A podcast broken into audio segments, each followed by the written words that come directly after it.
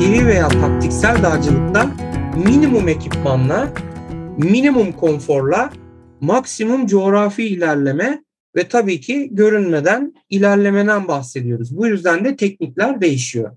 Evet. Ee, tabii ben bu biraz böyle ne yaptığınız, ne ettiğiniz üzerine de yani uzmanlık alanlarınız üzerine konuştuk. Biraz da gündem üzerine konuşmak istiyorum. Şimdi Ukrayna'da sivil halkın silahlanarak kentleri koruduğunu izliyoruz. Halkın silahlanarak modern teçhizatlı Rus ordusuna karşı gelmesi ne derece gerçekçi? Yani 20. yüzyılın başında bizim Kurtuluş Savaşımız var. Bu savaşta halk mücadelesi söz konusu. Fakat e, dünyada, modern dünyada savaş paradigmaları da değişti. Artık cephe, cephe savaşı da ortadan kalktı. Mobilize savaşlar var. Sabah bir bölgeyi ele geçirdiyseniz akşam kaybedebiliyorsunuz. Bu konuda evet. ne düşünüyorsunuz? Şimdi öncelikle e, şunu söyleyebilirim. Ben Ukrayna-Rusya e, olayları ile ilgili kesinlikle yani çok çok çok az bir e, paylaşım da yaptım. Aslında insanlarla olan e, münasebetimi ve paylaşımımı da çok az seviyeye indirgedim. Çünkü bunun bazı sebepleri var. Öncelikle çok fazla manipülasyon, çok fazla dezenformasyon vardı. Bu e, başlangıcından en son noktasına kadar bir böyle bir durumla karşılaştık. Dünya üzerinde bir ülkeye dışarıdan saldırıp o ülkeyi şehir savaşları sonunda ele geçirmiş veya istediği düzeni sağlamış örnek çok çok az. Yani e, Rusya neden öyle oldu, Ukrayna neden böyle olduğunun en temel cevabı bu. Geçtiğimiz yıllarda yaşadığımız Şırnak Sur operasyonlarını hatırlayın. 2015'ti galiba. Dünya tarihinde yapılan en etik mücadelelerden biri olarak hanemize yazıldı. Ki başka bir ülke değil, sınırlarımız içinde olan bir şehirde yaptık bu e, operasyonları ve buna rağmen e, çok fazla kayıp verdik. Ha, burada bizim başarımızı ne sağladı? Sivil kayıp olmadı. Şimdi şehir savaşları kolay değil Mehmet Hocam. Gerçekten değil.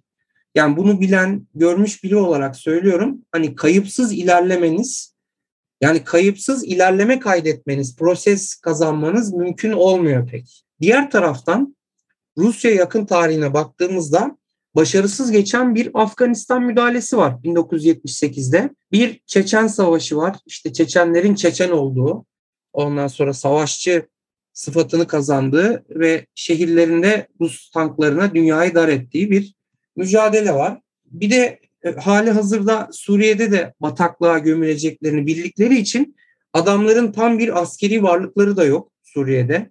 İşte Wagner dedikleri güvenlik şirketiyle falan ele geçiyorlar. Yani kimin haklı, kimin haksız olduğuna bakmaksızın söylüyorum. Her gün sokaklarında yürüyen, her yeri karış karış bilen insanları kendi ülkesinde ve üstelik yüksek bir motivasyon oluşturacakları şekilde yenemezsiniz. Yani bu kadar basit. Adam oralı, adamın ülkesi işgal altında, adamın ailesi söz konusu. E bundan dolayı mücadelesi de milli duygulara da sahip. Artı ailemi korumalıyım, koruma duygularına da sahip. Adam zaten en baştan beri topyekün bir e, savaş durumuna girmiş halde. E batıdan da destek var. Bunun kattığı bir yüksek moral de var. Yani yaşayacağınız şey en iyi ihtimalle politik kazanımlar olur. Yani Rusya'nın, Putin'in yani savaşın kazanılmasını falan geçtim. Ya yani öyle bir dünya yok. Şu anda da görünmüyor zaten. Bundan sonra da görüneceğini sanmıyorum. Her, her iki tarafta tükendi çünkü. Hani en fazla politik kazanımlar olur, masa başı kazanımlar olur. Bundan daha iyisi de bizim başımıza yani burada karşımıza çıkmaz. Peki şunu da sormak istiyorum. Rus askerlerinin bölgeden yüzlerce ölü bırakarak çekildiği haberlerini okuyoruz. Harplerde etik var mı? Yani Slav, Slav, Slav savaşçıların savaş konusunda sivillere karşı acımasız olduğunu biliyoruz. Ama savaş ortamı etik veya ahlaki davran, davranmaya olanak tanıyor mu? Şimdi Mehmet Hocam Slavlarla çalıştım. Ruslarla da Ukraynalılarla da iki tarafı da biliyorum. Aslında birbirlerine çok benziyor. Yani aynı insanlar bunlar. Birbirlerine çok benziyor demeyelim. Tarihsel olarak da aynı insanlar. Ee, dediğiniz gibi biraz acımasız arkadaşlar. Yani e, söz konusu savaşmak ve askeri şeyler olduğunda yapabileceklerinin pek sınırı olmuyor. Yani vicdanları çok fazla olmuyor bu adamların benim gördüğüm kadarıyla. Bir de şeyleri var mesela hayati tehlikesi olan durumları abartmıyorlar, duygusallaştırmıyorlar. Yani mesela biriyle bir barda kavga ediyorsunuz.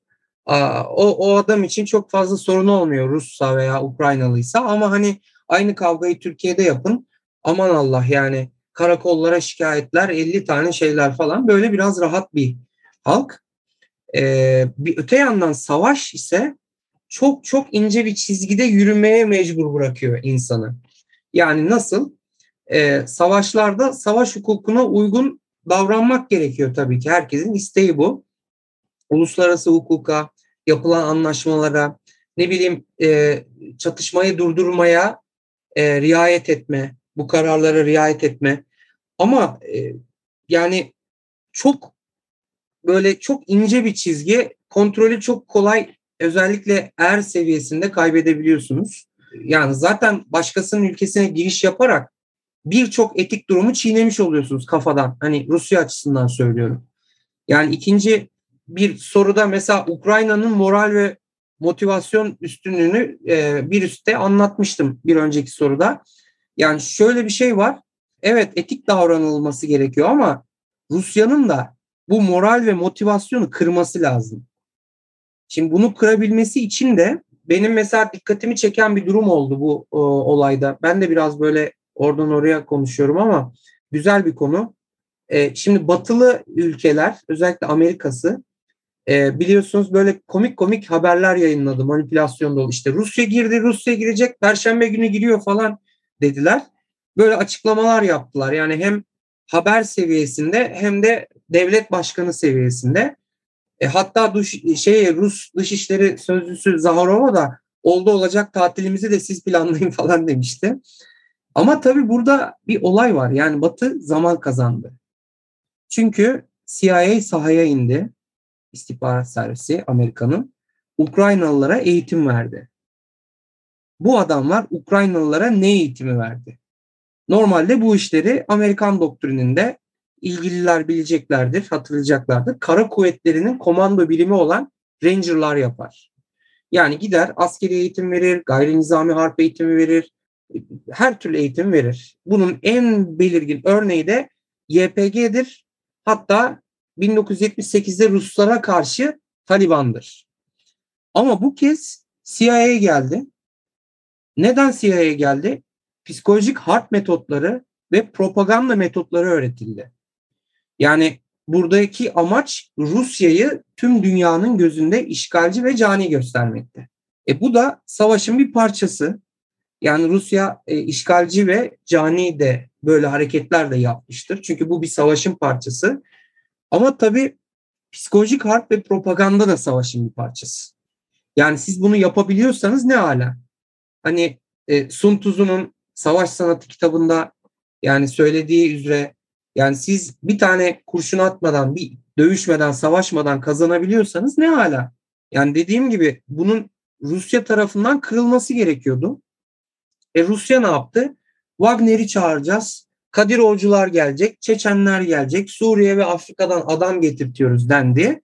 Hatta Zelenski'ye suikast düzenleme amacıyla Kiev'e giriş yapan özel timlerden falan bahsedildi. Yani buna askeri terminolojide psikolojik harp diyorlar hocam.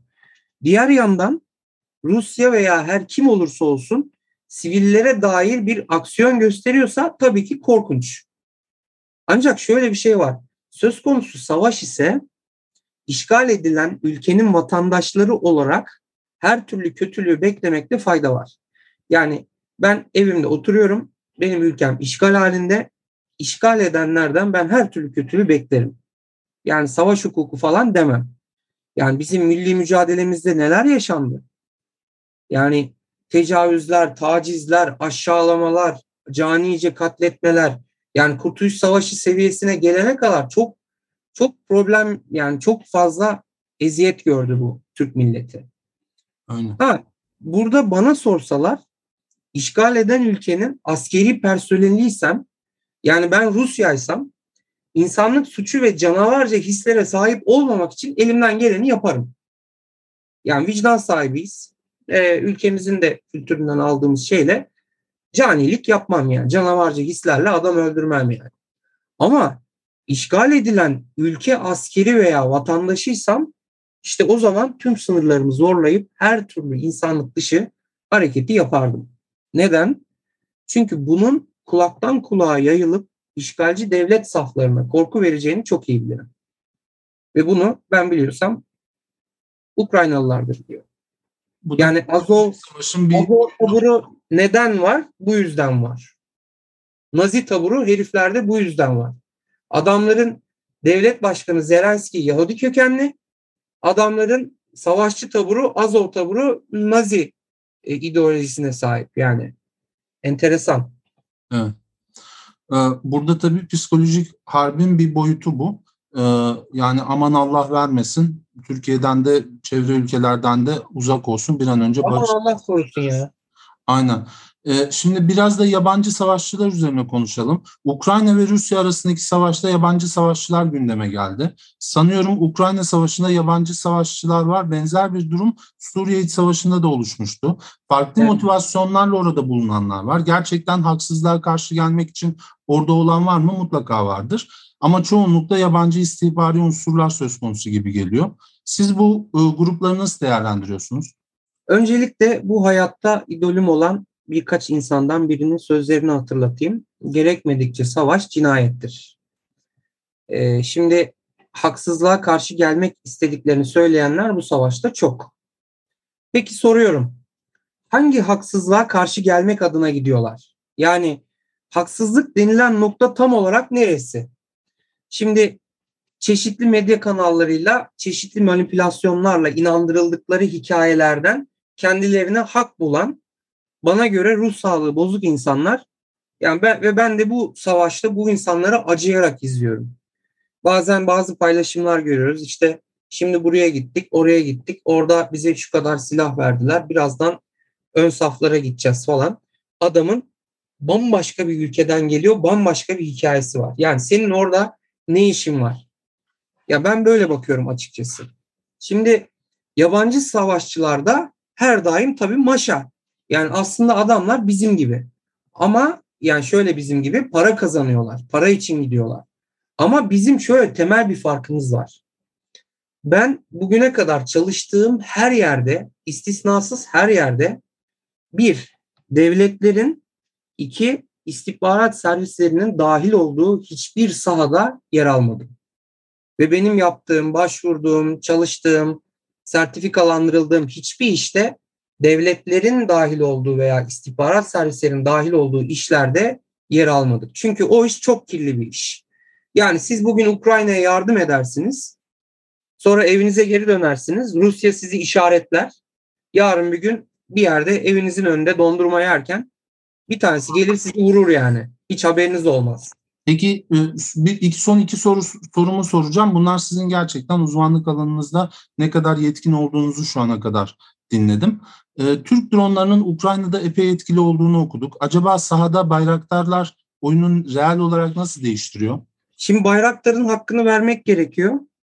Yani Türkiye ilerleyemeyeceği alanlarda arge yapmaktansa ilerleyebileceği bir alan buldu ve oraya yatırım yaparak söz sahibi bir ülke haline geldi. Bundan bir vatandaş olarak ben de gurur duyuyorum. Yani bir devlet yöneticisinin akrabası olma avantajını güzel kullandılar ve ciddi yatırım yaptılar ve savaş alanlarının görünmez korkusu haline geldiler. Yani tabii ki yenilmez değil. E, bir şey çıkıyorsa onun hep counter'ı mutlaka çıkıyor e, belli bir süre sonra. Ama bana göre ciddi caydırıcılıkları var. Bazen görev yaptığım yerlerde e, suicide drone dediğimiz intihar dronları oluyor. İntihar drone saldırıları geliyor. Yani çok şükür ben hiç yaşamadım ama inanın çok korkuyorum. Allah yani geçen yıl Diyarbakır'da bir iş için görevdeyken lojmandaki evimin 20 metre üstünden uçan patlayıcı yüklü bir drone geçmiş. Hı. Ve ben içerideydim. Yani o, o dakika dışarıda da olabilirdim. Çünkü genelde kahve keyfimi yapardım böyle o saatlerde. Yani ben patlayınca teyakkuza geçtim. Sonradan emniyetle görüştük. Tam benim lojmanın üstünden geçmiş. Yani kısacası uçar teknoloji çok ciddi bir üstünlük ve Türkiye'nin de şu anda ben biraz yabancı kaynakları da takip ediyorum. Türkiye'nin drone filolarını falan konuşuyor insanlar. Yani çok ciddi bir üstünlük elde ettik. E, Bayraktar'ın Ukrayna'ya gönderilmesi yani helal olsun yani stratejik bir adımdı. Biz e, hem Ukrayna'dan taraf olmadık hem de onlara böyle bir yardımda bulunduk. Bunu yaparken özel bir şirket kanalıyla yaptık. Bu yüzden de devleti bağlamadığı için yani özel şirket parasını kazanmış oldu dünya kamuoyu gözünde. O yüzden yani birazcık tereyağından kıl çeker gibi oldu. Karar vericileri bu anlamda takdir ediyorum yani. Ortada bir siyaset bitmek gerekiyordu çünkü. Evet. E, peki ben bu noktada artık programı yavaş yavaş kapatacağım ve son sorumu sormak istiyorum. Türkiye'nin çevre ülkelerinin tamamında ya savaş söz konusu ya da çok ciddi gerginlikler söz konusu. Ukrayna, Suriye, Irak, Gürcistan'ın bir bölümü işgal altında. İran ile İsrail savaşı hep gündemde. Türkiye bir savaş sarmalına mı giriyor sizce? Bu konunun uzmanı olarak bunu sorayım size. Şimdi Mehmet Hocam, Türkiye bu saydığınız ülkelerin tamamından bir konuda ayrılıyor. O da coğrafya. Hem jeostratejik konumumuz hem de ülkemizin coğrafi durumu bize taktik anlamda bayağı avantaj sağlıyor benim görüşüm. Tabii yüz ölçümümüzde çabası yani oldukça büyük bir ülkeyiz diğerlerine göre. Ee, çeşitli cephelerden bahsediyoruz burada bize dışarıdan e, müdahale etmek isteyen insanlar için. Üç tarafımız denizlerle çevrili. O denizlerin hepsinin birbiriyle başka ülkelerle bilmem nesi var, dengeleri var, o su var, bu su var.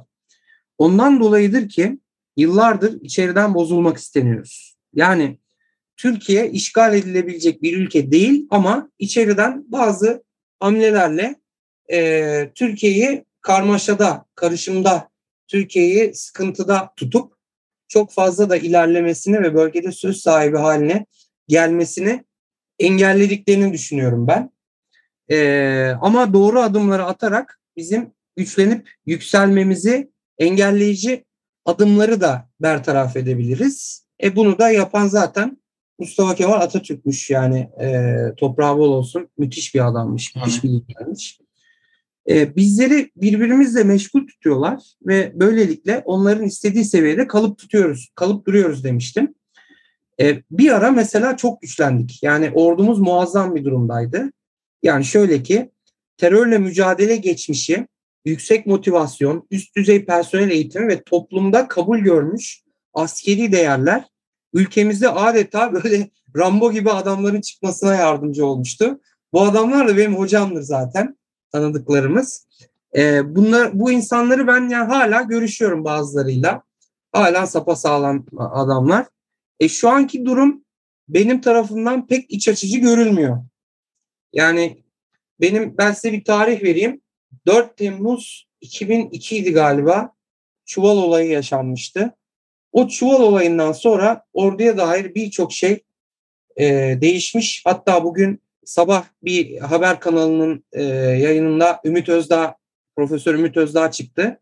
O da 2000 yılında böyle bir askeri belge aldığını, Türkiye'nin ordusunun zayıflatılması gerektiğinin vurgulandığı bir işte e, 4 Temmuz 2002'den Çuval olayından itibaren bazı işte e, kumpas davalar vesaireler yaşandı. Türkiye'nin e, özetle başka bir devlet tarafından dışarıdan müdahaleyle işgal altına gireceğine ben artık ihtimal vermiyorum. Bir de yani e, bir kurtuluş savaşı yaşamışız. İnsanlara da neler yapmışız yani ne e, savunmalar yapmışız. E, herkeste bir çekince var yani bu konuyla ilgili. Bir de tabii değişen dinamikler de söz konusu. Ama mesela buna ek olarak kat etmemiz gereken çok uzun ulusal bir yol olduğunu ve bu konuda bir şey yapmadığımız için de her geçen gün silahsız bir şekilde kontrol edilmeye doğru gittiğimizi üzülerek bir vatandaş, bir Türk vatandaşı olarak okuyorum Sayın Hocam. Ee, bugün çok saygıdeğer konuğum Onur Göktürk'ü ağırladık. Onur Göktürk'ün anladığın, e, dinlediğiniz üzere epeyce dolu e, güvenlik konusunda. Ben kendisine çok teşekkür etmek istiyorum. Rica ediyorum, rica ediyorum. Ee, ee, yayın, yayını bitirmeden önce e, bir ekleme de yapayım. Tabii. E, normalde tabii LinkedIn'de e, veya sosyal medyada birisi sizin isminizi yazdığında çabuk bulunmamasını istiyoruz biz. Yaptığımız işler hassas olduğu için. Normalde benim ismim Onur Ulay. Soy ismim Ulay. Ancak e, Ulay e, yani dil etimolojik olarak Göktürkçeden geldiği için, Uluay'dan türediği için ben de Göktürk e, şeklinde bir e, isim yazmıştım. Çok güzel. Ama e, zaten benim bütün yayınlarım bu şekilde çıkıyor. Onur Göktürk adıyla çıkıyor. Kitabınızı da bekliyoruz. Kitabım Onur Ulay adına çıkacaktır. Kendi ismim adına çıkacaktır. O resmi bir teşebbüs sonuçta. Ama ben de açıkçası e, ben size teşekkür ediyorum. Sosyal medyanın beni bu kadar e, böyle bu işleri yapan insanlarla birleştireceğine hiç ihtimal vermedim. O yüzden zaten oturup paylaşımlar, yazılar yazmaya başladım. Çünkü insanların okuyudu, okuduğuna şahit oldum. O yüzden ben de size e, bir takipçiniz ve sizin de benim takipçim olduğunuz için çok teşekkür ederim. Bundan sonraki yayın hayatınızda da başarılar diliyorum Mehmet Bey. Çok teşekkür ediyorum. Herkese iyi günler diliyoruz.